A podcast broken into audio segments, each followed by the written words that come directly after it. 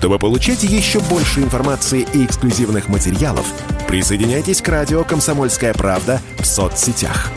В отечественных социальных сетях. Смотрите новые выпуски на Рутьюбе, читайте телеграм-канал, добавляйтесь в друзья ВКонтакте, подписывайтесь, смотрите и слушайте. Радио «Комсомольская правда». Самая оперативная и проверенная информация в эфире и соцсетях.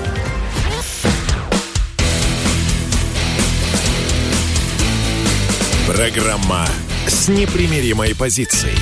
Утренний Мордан. Всем здравствуйте! В эфире радио «Комсомольская правда». Я Сергей Мордан. Я вас поздравляю, друзья мои, наконец в Россию, в нашу любимую, дорогую, родную тундру, пришло короткое полярное лето, календарное. 1 июня на дворе, День защиты детей, и это мы тоже сегодня обсудим, потому что я не могу вспомнить, когда, кстати, эту дату придумали? При советской власти, наверное. Вот. А поди ты дожила, так сказать, до зрелой, независимой России, потому что на дворе 2022 год. А, ну и в разных областных центрах нашей прекрасной Родины День защиты детей встречают, ну, со своими, так сказать, региональными особенностями. Екатеринбург отличился. Мы об этом немножечко поговорим. Ну, надо же хоть как-то разнообразить нашу нелегкую, суровую военную жизнь. Так, но прежде чем мы начнем, я вам напоминаю, что начались трансляции на Ютубе. Ютуб-канал называется «Мардан Эфир». Так просто вы его не найдете. Поэтому можете зайти в телеграм-канал «Мардан». Там выложена ссылочка, нажать подписаться, нажать свой честный лайк. Ну и, в общем, едем дальше, обсуждаем новости. Можете писать комментарии, вопросы, оскорбления друг другу. Также вопросы и оскорбления можно писать по номеру 8 967 200 ровно 9702. Это WhatsApp, Telegram, Viber, один номер. Я буду некоторые читать, некоторых особо энергичных буду банить, конечно. Но в перерывах буду отвечать на всякие умные и полезные вопросы. Так, а шутки в сторону теперь. Выдохнули. И давайте обсудим на самом деле серьезное. Начнем мы с боевых действий. Начнем э, с украинской кампании. Я понимаю, что все, в общем, уже устали. Как э, написал один из э, аналитиков, э, конфликт вошел в стадию рутинизации, от слова «рутина». Не надо здесь вскидываться и говорить, что не смейте так говорить, там идет война. Я понимаю, что идет война. Но вот лично я ничего не могу с этим поделать. Действительно, общественное мнение, вот широкие массы народа населения привыкают к одной и той же теме. Они психологически выдыхаются, устают люди. Плюс началось лето, там есть какой-то круг забот, и люди переключаются. Ну и что действительно нужно иметь в виду, что Конечно, украинский контекст а, по-любому остается в нашей жизни, и нравится вам это, не нравится. Устали вы от него, не устали. Является ли это уже для вас рутиной или не является, в любом случае этот самый украинский конфликт будет определять нашу жизнь, ну я бы сказал так, на ближайшие 10 лет. Вот а, то, что называется «запомните этот твит», точно говорю, серьезно совершенно говорю, запомните этот твит. Украина как гвоздь будет сидеть в голове у каждого в ближайшие 10 лет. Война идет своим чередом, продолжается наступление в Северодонецке, он практически освобожден. Вчера, в общем, было довольно много а, очень запутанной информации. Сначала с утра Рамзан Кадыров а, отрапортовал а, в своем телеграм-канале о том, что все, город э, под контролем, зачистка э, там практически закончена. После этого отписались все ключевые военкоры, которые там находятся, а в районе Северодонецка много находится военных корреспондентов. Э, ну и плюс люди, которые получают информацию оттуда с мест, написали, что нет, на самом деле не закончено. Там в лучшем случае 20-30% города, повторная публикация, что нет, вы не правы, закончено. И вот посмотрите видео видео. Вот идет батальон Ахмат, э, и, в общем, ни, стрел, ни стрельбы никакой особой нет, ни взрывов. А, ну, некоторую ясность, а, некоторая ясность в этом вопросе, она появилась к концу дня. Выглядит все следующим образом. Действительно, собственно, город Северодонецк практически свободен. Слава богу, слава богу, украинские военные а, не стали хлестаться, ну, примерно так же, что они устроили в Мариуполе, и тихо и мирно, если так можно выразиться, их довольно широкие массы переплывают Северский Донецк, такая речка там есть, и оказываются на территории другого, формально другого донбасского города Лисичанска.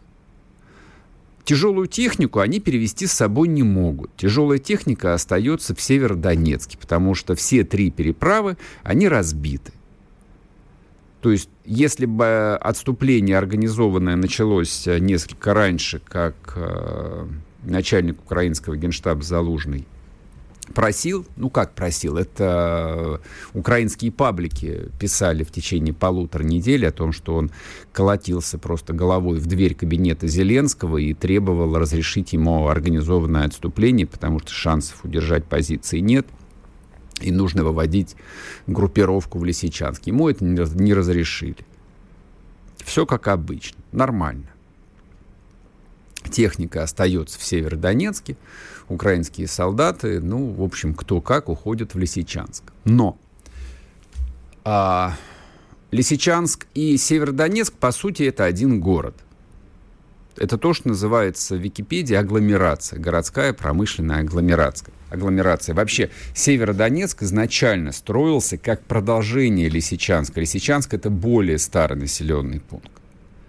А Северодонецк — это промышленный центр. Там находится гигантский химический завод «Азот». «Азот». Ну и, собственно, как практически в любом донбасском городе есть район жилой застройки, а есть промзона. Вот э, весь Северодонецк, по сути, это промышленный город, э, вот пригород э, Лисичанск. Можно, конечно, говорить о том, что Северодонецк в общем и целом освобожден, но принципиально это не решает вопрос. Вот почему Лисичанск находится на возвышенности. И из Лисичанска практически весь Северодонецк можно обстреливать, что, собственно, и происходит. Поэтому вся вот эта вот, ну, локальная, по сути, тактическая история закончится тогда, когда будет взят Лисичанск. Он будет, конечно же, взят, это нелегкая прогулка, то есть э, там, вероятно, они будут сопротивляться с гораздо большим упорством, нежели происходило по эту сторону Северского Донца. Вот, ну, посмотрим. Но это вот, э, собственно, вчера было много вопросов, много было комментариев в чатах, в обсуждениях, а что происходит, освободили, не освободили, каков ход э, боевых действий. Вот таков ход боевых действий. Вот он таков. Но пока что вот по состоянию на утро, 20, э, на, на утро 1 июня 2022 года Северодонецк практически полностью освобожден. По крайней мере, городская застройка. Завод «Азот» нет. На заводе «Азот» будут идти бои. Причем все осложняется тем, что это химкомбинаты. Вчера а, там подорвали цистерну с соляной кислотой. В очередной раз, кстати, там уже были взрывы кислоты. Если вы помните, там, ну вот последний месяц там было два сюжета, когда расходились ролики с поднимающимся очередным розовым там или красным дымом. То есть это взрывают химикаты. Заметьте, Европе которая беспокоится об экологии, партии зеленых, там той же немецкой, дела до этого нет.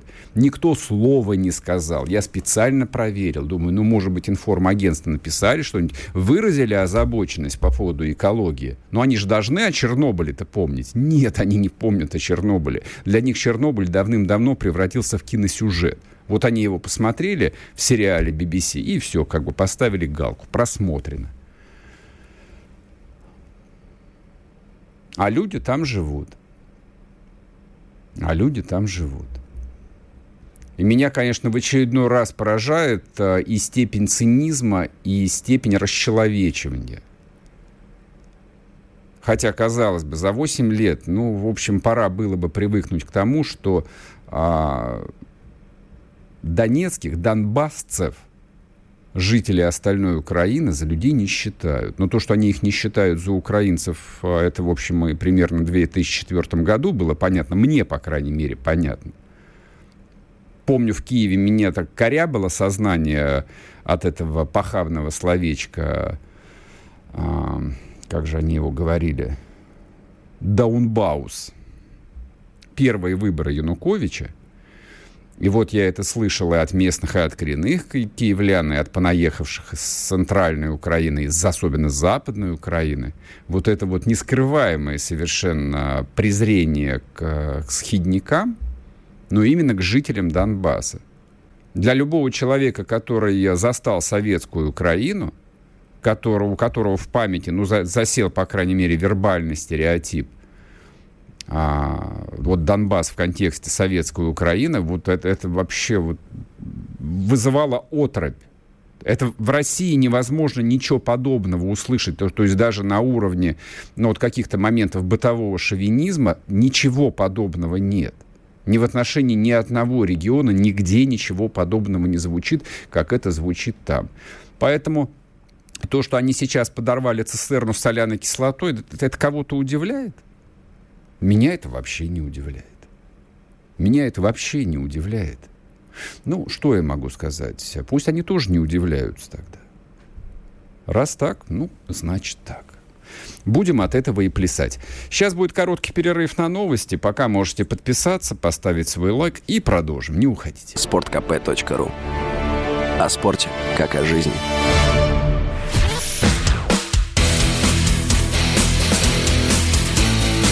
Программа с непримиримой позицией. Утренний Мордан.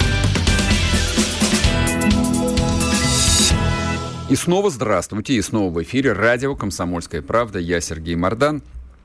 Прежде чем мы продолжим, я проанонсирую, если кто-то вдруг пропустил. Вчера было второе интервью из серии интервью а, с военкорами. А, мы вчера пообщались с Александром Коцем, специальным корреспондентом комсомолки. Заходите на YouTube-канал Мардан эфир, посмотрите, по-моему, получилось очень неплохо. А позавчера мы с Дмитрием Стешиным разговаривали, тоже получилось отличное интервью. Вот. А сегодня, бог даст, если ничего не сорвется, мы запишем интервью с легендарным Владленом Татарским. Так, а теперь давайте перейдем к внутренней повестке, к тому, чем живет, так сказать, глубинная корневая Россия. Что может быть более глубинным, вот более корневым, более русским, чем а, Урал? становой хребет России, как писал замечательный русский писатель Алексей Иванов. Ничего. Да, есть историческая Россия, есть Владимирская область, Тульская, есть Москва, есть... Э, да много чего есть. Но вот термин корневой, там, термин становой хребет России, мне кажется, очень точный. Вот э, с Урала, собственно, Россия возникла как промышленная, как великая держава, как военная империя. Что происходит там? Да все по-своему. Там, в общем, по-прежнему посреди города торчит Ельцин-центр.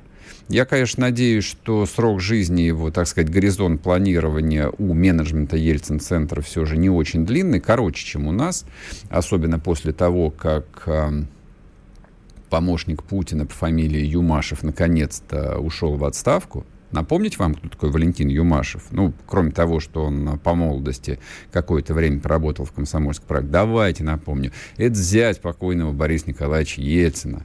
Зять. А, муж а, той самой Татьяны Дьяченко.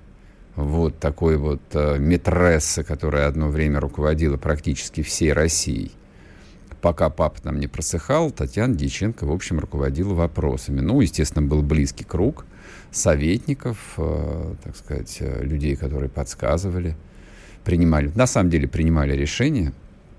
Вот, а мужем у нее был Валентин Юмашев, человек очень влиятельный. Вот, поэтому я буду аккуратен в словах, несмотря на то, что он а, написал прошение об отставке, наконец-таки. Ну, и я думаю, что уже и уехал из России.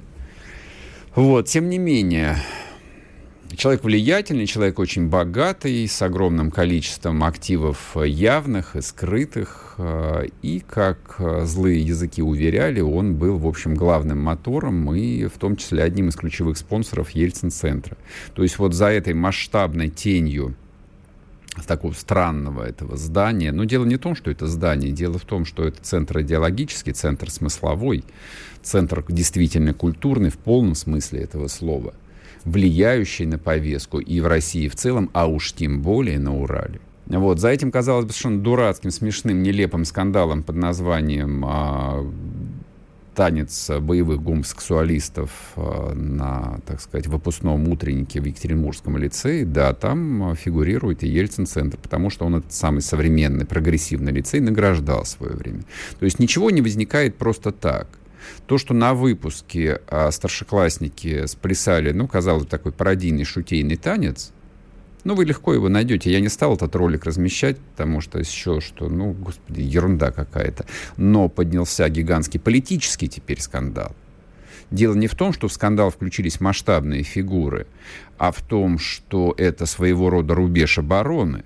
То есть мы-то думали, что после 24 февраля вот эти вот рубежи обороны мы прорвали и наступаем. Ничего подобного. Это мы сами себя обманывали. Вот. Нам в любой момент готовы нанести удар в тыл. То есть люди, которые, в общем, претендуют на то, чтобы говорить о том, что норма, а что не норма, а вот в каком культурном, идеологическом контексте России жить в следующие 50 лет, они настаивают на том, что Россия – это часть глобального мира, что Россия живет в контексте глобальных ценностей, тех самых ценностей, где Джоан Роулинг публично говорят, нет, мадам Роулинг, вы ошибаетесь, у женщины может быть пенис. Вот это вот глобальные западные ценности. Поэтому вот танец боевых гомосексуалистов, которые э, там эти 17-летние пацаны сплясали, к этим мальчикам-то особо претензий нет. Э, ну, собственно, в 17 лет э, действительно кто какой только дури не делает. Вот, все претензии, все вопросы к взрослым классному руководителю, к завучу, к директору этого прогрессивного лицея. Ну и главное, вопросы к губернатору Куйвышеву. А, который э, выступил э, со словом в защиту директора лицея. Давайте я вам прочитаю, что он сказал буквально. Завтра день защиты гомосексуалистов, ой, то есть детей. И я хочу высказаться о том, что произошло в лицее номер 12 Екатеринбурга. Парни станцевали неоднозначный танец. Мне он не по душе. Такие пародии мне совсем не близки. Но это была шутка. А шутить, пусть и плохо, у нас в стране не запрещено. Все иногда неудачно шутят. Ну и дальше. Я не допущу, чтобы директор лицея Любовь Михайловна Кулева или Кулева, не знаю, за этой шутки была уволена или по-другому наказана. Она 50 лет была педагогом, получила множество наград наград, благодарности, это образцовое учебное заведение и так далее, и так далее, и так далее. И никакая шутка и глупый танец все заслуги педагога перечерк, перечеркнуть не могут. А, ну, найдите, я проиллюстрировал а, вот заявление Куйвышева совершенно замечательным клипом еще из той прежней довоенной жизни, где пляшет а, нынешний президент Украины. Смешной ролик, я отрывки из него видел, но целиком он а, действительно остроумный.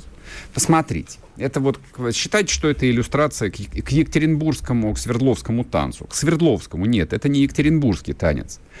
А, в Екатеринбурге за такие шутки, ну вот из моего опыта общения с уральскими, с настоящими уральскими людьми, ну, можно, в общем, сильно пострадать. Как говорил один мой приятель, который долго работал на Урале, говорит, ты знаешь, там люди своеобразные, они а, даже банан режут. Я поначалу не понял, я говорю, в смысле, я говорю, зачем режут? Он говорит, ну, откусывать от банана считается зашквар, могут пацаны не понять. Вот. Но губернатор Куйвышев, а, ну, видимо, прогрессивный человек, вот, он считает, что вот от этой дикости, конечно, от этой дремучести, от этой гомофобии какой-то вообще постыдной, конечно же, надо уходить. Но мы же часть глобального мира. Россия — это же Европа. Ничего, что граница географическая Европы и Азии как раз проходит по, по Уралу. Мы все равно Европа. Вот та самая прекрасная, современная, толерантная Европа. С чего ради мы должны отказываться от того, за что боролись в течение 30 лет? Вы что? Хотите нас ввергнуть опять в эту пучину советского красного мракобесия? Где учителя измеряли длину волос и ширину э, брюк? Ну, это вот э, то, что журнал «Огонек» в свое время писал, иллюстрируя дикость советской власти. Я не помню, вот э, в моем позднем советском э, детстве и юности никто длину волос в школе не измерял всем было все равно. Общество было, конечно, такое, довольно консервативное. А кто сказал, что это плохо? Я точнее так говорю. А кто вам сказал, что средневековье это плохо? Дорогие мои, современные, Хотя это, в общем, звучит довольно смешно, потому что если вы посмотрите на биографию, ну, даже не екатеринбургского губернатора, а всего екатеринбургского правительства, его замов, министров, это взрослые люди, которым очень сильно за 40. То есть они как раз советскую жизнь неплохо помнят. То ли она их до такой степени ужаснула, советская жизнь, что они просто вот отмахиваются руками от любого призрака, а вот каких-то там морально-этических ограничений. То ли они играют другую игру, то ли действительно вот тот коллективный Ельцин-центр, который существует на самом деле. Он существует не только непосредственно в Екатеринбурге, он существует в нашей политической системе, он никуда не делся. Возможно, вот этот самый коллективный Ельцин-центр, вот эта вот идеология, сформировавшаяся, окостеневшая, точнее, за 30 лет, она имеет ресурс, имеет власть, имеет влияние, она умеет добиваться своего. Она отстаивает свои интересы. Эти группы они прекрасно понимают, что если ты дашь слабину в малом, тебя сожрут. И давайте уж а, не будем обманывать сами себя. Давайте немножечко поиграем в конспирологию. Существу, существует ли гей-лобби? Да, конечно, существует, господи. Ну, мы взрослые люди, чем себя будем обманывать? Мы представители этого гей-лобби каждый день видим а, на телевизионных экранах. И нет, это не только певцы. Конечно же. Бьются ли они за своих? Ох, еще как они бьются за своих. Существенно ли для них э, вот этот вот э, шутливый танец? Да, конечно, существенно. Это то самое окно Авертона. Если его захлопнуть, если сказать, что нет, так нельзя, ну а дальше пойдет, поедет. Дальше дойдет до того, что и запретят и в перьях танцевать на голубом огоньке. Дальше ведь дойдет до того, что за танец на кресте перевернутом извергнут в принципе из публичного информационного пространства и вышвырнут за границы Российской Федерации. Зарабатывать по домам культуры в окрестностях Хайфа где-нибудь. Может дойти и до этого. Они понимают степень угрозы. Вот откуда это заявление губернатора Куйвышева. А вы можете зайти в телеграм-канал Мардан и проголосовать по этому сюжету. Что вы думаете? После перерыва вернемся и продолжим. Радио «Комсомольская правда». Мы быстрее телеграм-каналов.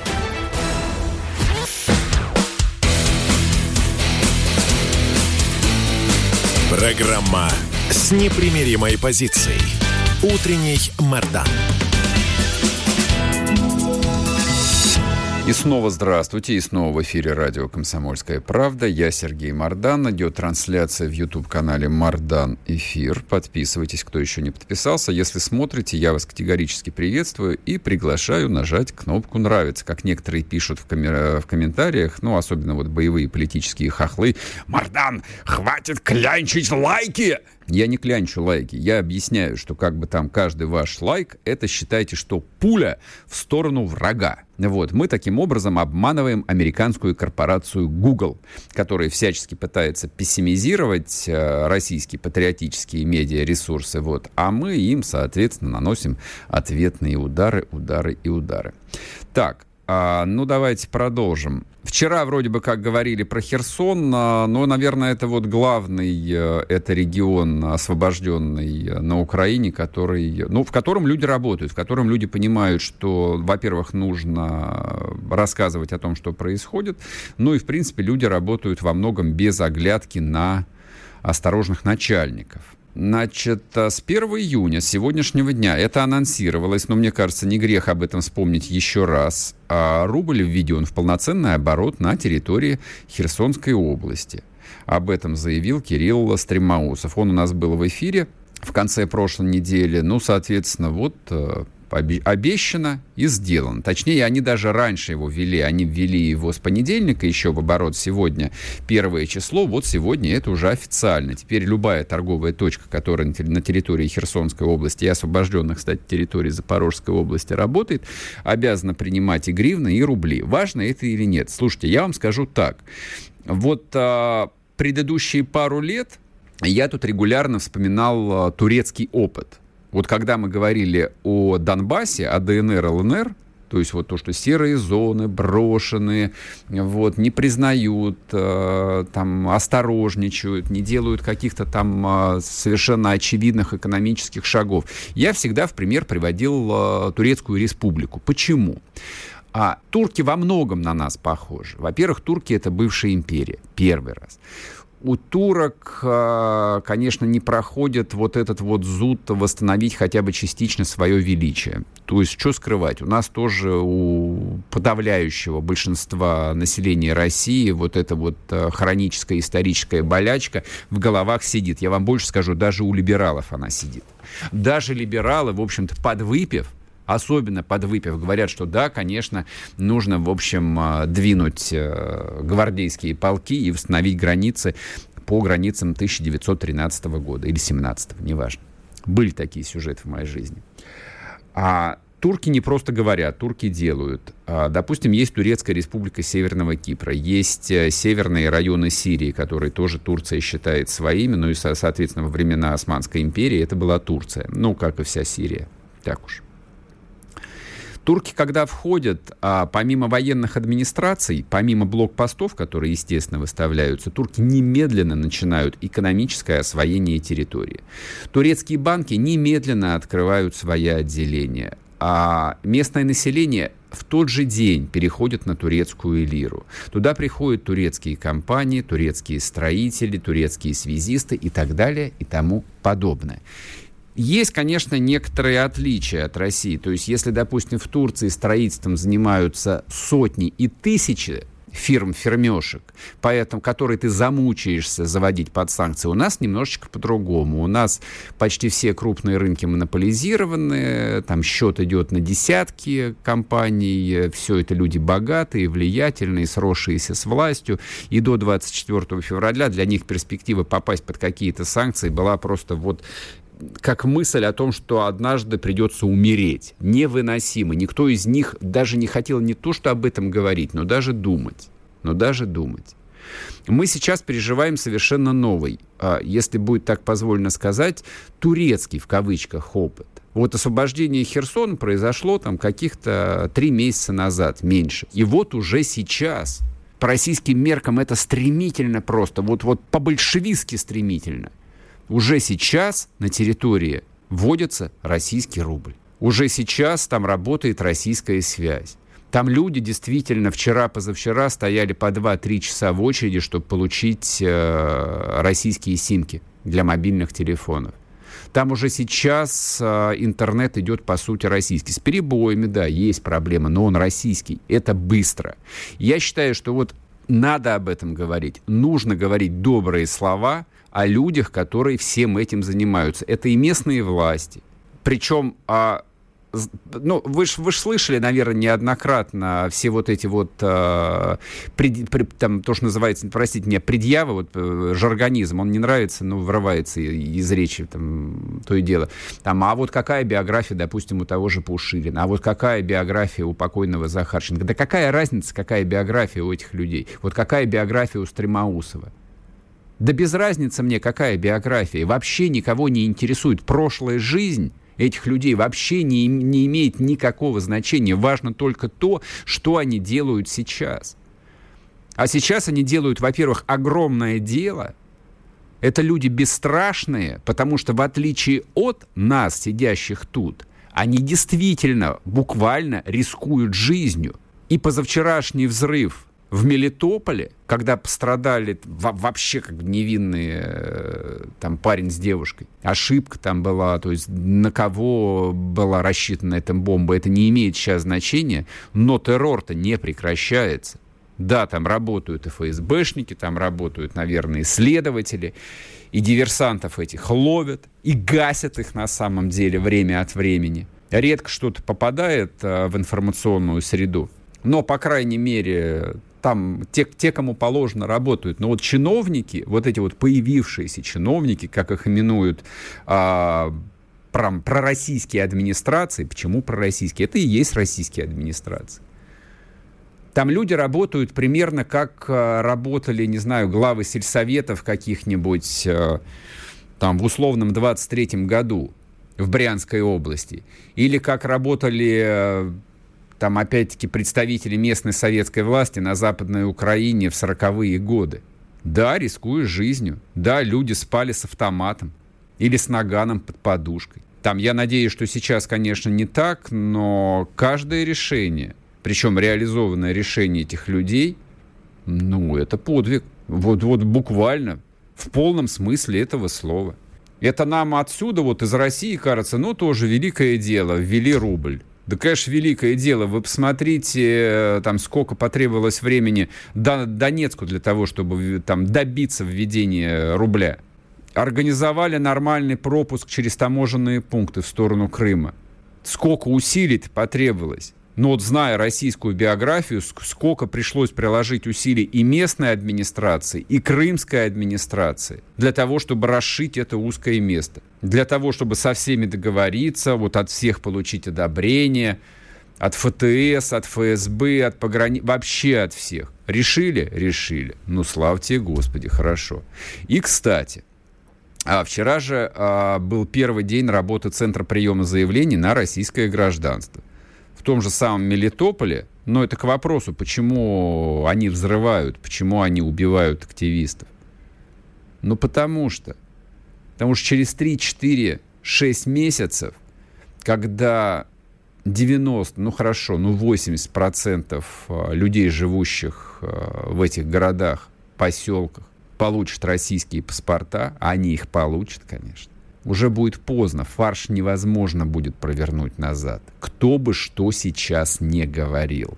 Вот используя термин рутинизация, ну вот говоря об интересе к военным действиям, к военным сводкам, вот то, что падает интерес. Вот у термина рутинизация есть еще одна сторона. Люди должны начать жить своей обычной, обывательской, мирной, скучной, повседневной жизнью. Для них а, смена флага на здании администрации должна вообще перестать вызывать хоть какую-то реакцию. То есть они до, вообще должны перестать об, это, об этом думать даже, задумываться. О том, что вчера там был еще желто-блакитный, а сегодня там российский триколор. И вот ровно в тот момент, когда люди начнут об этом забывать, и перестанут вообще обращать внимание, что раньше паспорт у них был синего цвета, а сейчас э, красно-коричневый. Вот, э, собственно, на этом и все. Так что 1 июня 22 года это рубежный момент для Херсона и Запорожья. Вот. Это прекрасно. Меня это страшно радует. Вы же хотели хороших новостей с утра. Вот вам хорошие новости. Это отличные новости. Это вообще самые лучшие новости. Вот 200 заявок вчера в Мелитополе было подано. 200 человек там стояли в очереди. И сегодня тоже будут стоять в очереди и будут подавать заявки. Так что мы рады новым соотечественникам. Вернемся после перерыва и продолжим. Если тебя спросят, что слушаешь, ответь уверенно. Радио «Комсомольская правда». Ведь Радио КП – это самая топовая информация о потребительском рынке, инвестициях и экономических трендах.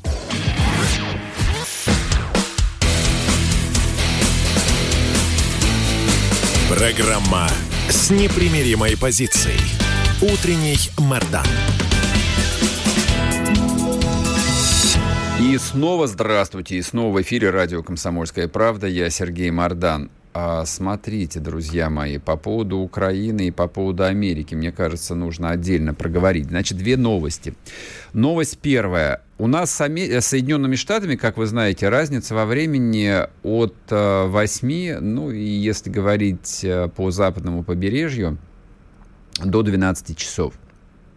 Но давайте будем ориентироваться на Вашингтон, Нью-Йорк, ну, то есть 8-9 часов. Значит, пока мы с вами спим, они там активно работают, у них первая половина дня, они делают всякие пространные заявления и, так, так сказать, разъясняют позицию э, ключевой, э, ну или, как им кажется, единственной сверхдержавы. Значит, э, пока мы с вами спали, э, товарищ Байден разъяснил, э, ответил на вопросы по поводу того, будут они предоставлять Украине ракеты или не будут.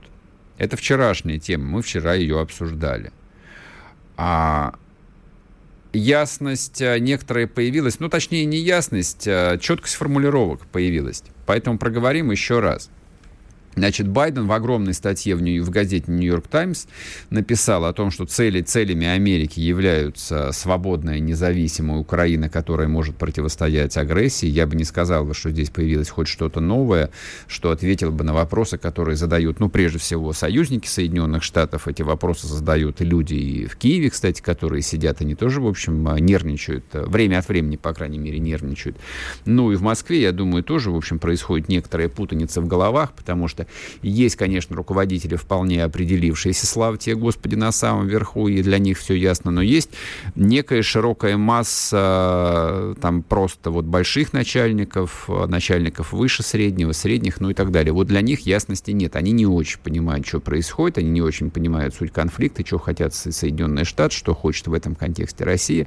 Ну и поэтому вот такая вот путаница, которая выражается э, во всякого рода заявлениях, эксцессах, а, как правило, в ничего не делания, о чем тоже нужно будет сегодня поговорить. Заявления Байдена не вносят э, ничего принципиального нового, кроме того, что, видимо, да, решение принято, и США будут поставлять э, на Украину и ракетные системы, и Хаймарс, и вот вторая называется тоже какая-то английская аббревиатура типа МРЛТ. Для вас это важно? Для меня не очень. Это современная система залпового огня дальнобойные. В зависимости от э, начинки ракет, которые туда запихиваются, они могут бить на расстояние от э, 70 километров до 500. Вот те, которые бьют на 500, Америка поставлять не будет. Вот тут Байден сказал совершенно четко о том, что конфликт на Украине должен быть ограничен границами Украины. Соединенным Штатам в принципе, все это по кайфу, им все это очень нравится. Вот конфликт в том, по тому сценарию, по которому все развивается, это их сценарий. Чтобы война средней интенсивности шла на территории украинского государства, чтобы Украина и Россия мочалили друг друга, там а, не торопясь, достаточно кроваво, но вот без особых эксцессов, чтобы параллельно Европа разрывала все экономические связи с Россией, слабела, естественно, при этом. Цель Америки, как и все предыдущие 150 лет, ну вот Америка является, по сути, ключевым мировым игроком последние 150 лет и очень последовательно в своей глобальной стратегии все должны стать слабее, и за счет слабости всех окружающих Америка, в общем, выигрывает, больше или меньше. Так было и после Первой мировой войны, так было после Второй мировой войны, так было в 90-е, и, соответственно, вот а, сейчас просто очередная итерация те, кто, боится, те, кто боятся Третьей мировой войны, совершенно зря ее боятся. Это и есть Третья мировая война. То, что продолжается сейчас, по сути, учитывая количество вовлеченных э, государств, это Третья мировая война. То есть, поскольку американцы добиваются э, глобальных санкций против России, ну, термин «мировая» вполне уместен, на мой взгляд – то, что часть стран а, категорически не становится под звездно-полосатые знамена, не говорит о том, что они автоматически являются нашими союзниками, но вот при той конфигурации конфликта, вот которая сложилась сейчас, это почти союзники. А дальше появятся настоящие открытые союзники. Ведь будет вторая, третья, двадцать вторая серия вот этой самой а, мировой войны верховный главнокомандующий той стороны, Джозеф Байден, да, внес некоторую ясность, что мы хотели бы, чтобы конфликт и дальше был ограничен границами Украины.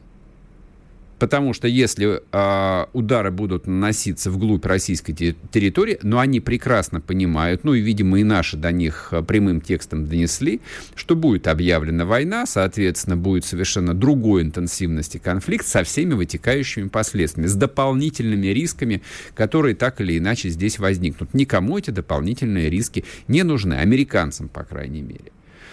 А европейцы из последних сил э, пытаются, ну, в общем, соблюсти остатки своей невинности, ну или, по крайней мере, политической и экономической субъектности, или хотя бы защитить немного свои экономические интересы. Я не уверен в том, что их надолго хватит. Пока они держатся. Пока вчера было прямо заявлено о том, что статус э, кандидата в члены Евросоюза Украине а, дан не будет.